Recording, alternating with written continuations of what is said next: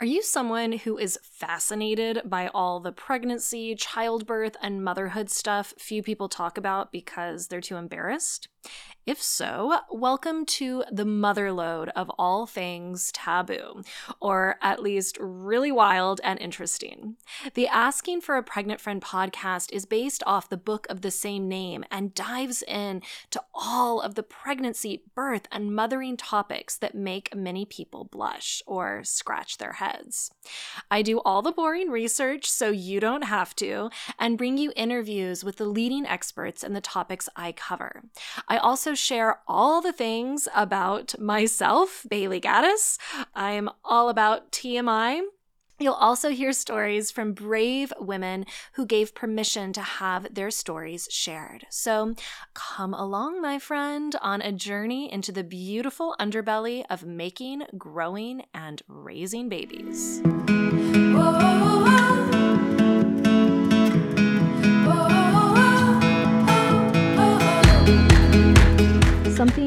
that not a lot of women talk about, but almost all women experience in early pregnancy is this pretty intense fear that they will see vaginal blood after wiping, after going pee.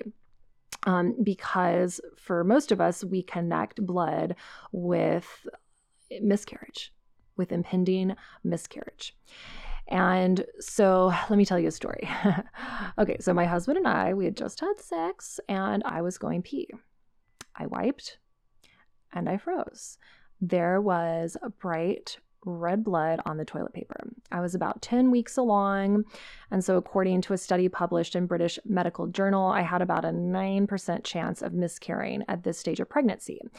And I know this because I immediately used like shaking hands to look up miscarriage statistics. And then I did what any normal woman would do and I called my mom um, while crying really hard.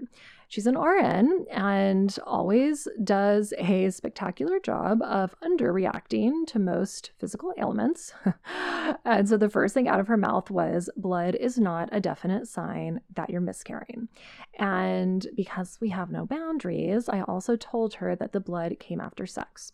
And she assured me that the blood was likely coming from my cervix, which bleeds more easily during pregnancy because blood vessels are developing in that area. And because of her aforementioned underreacting, um, I still, of course, made an emergency appointment with my OB, who then seconded everything my mom said. I was fine. I was totally fine. So, with all that said, you know, while it's never a bad idea to check in with your care provider if you experience vaginal bleeding, you don't need to panic as much as I did. Um, beyond sex, there are so many reasons why a bit of blood may flow out as your body moves through all the wild changes of pregnancy.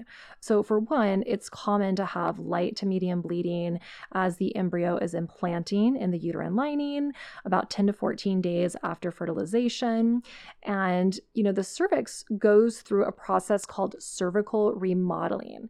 And this often includes, or this always includes, includes softening, ripening, dilation, and postpartum repair. So the softening begins in the first trimester and it can cause bleeding in some women.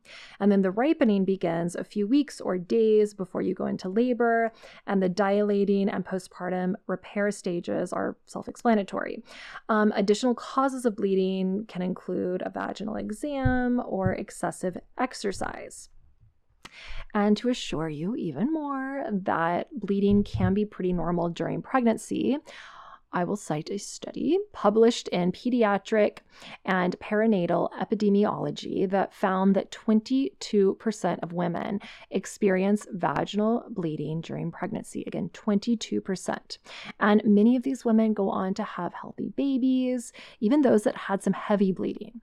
And so this study, it also reported slightly higher rates of bleeding in women of advanced maternal age, those with passive smoking exposure, or women who have had a prior preterm birth or multiple miscarriages or induced abortions.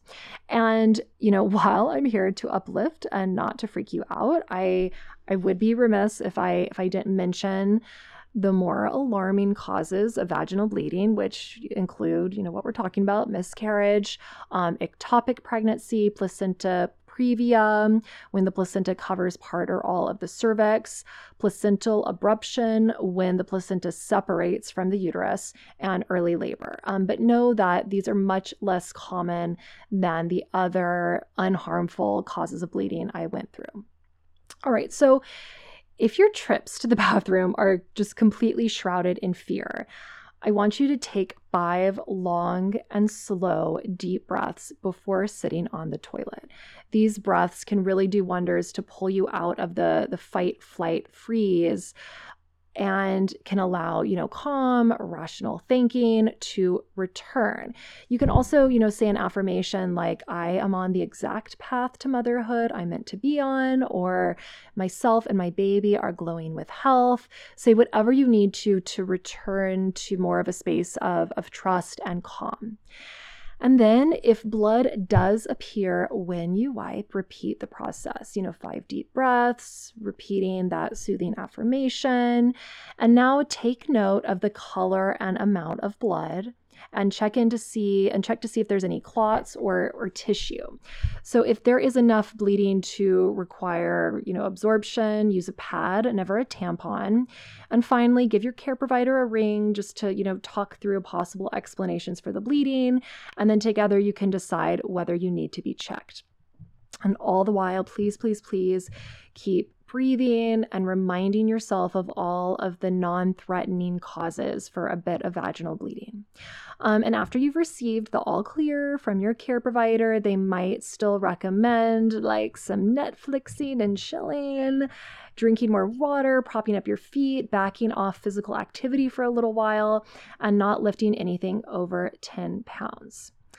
And um, to enhance, you know, that deep breathing and affirmation practice, I really encourage you to try this super effective um, anxiety release tool called EFT or tapping. It stands for Emotional Freedom Technique. This can help to reset any, you know, fearful, chaotic energy running through the body. And you can find instructions for how to do this through a link in the show notes that goes to a video of me teaching how to do EFT.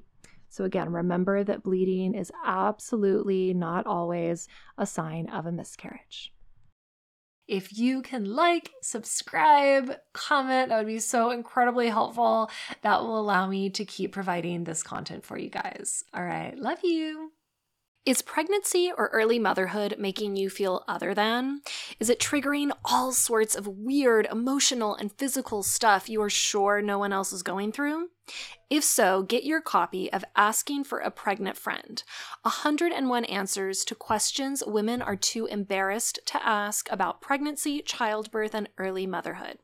This book is like the modern day Dear Abby for pregnant women and new moms who want to get straight yet loving answers to the pregnancy, birth, and mothering questions they're too afraid to ask.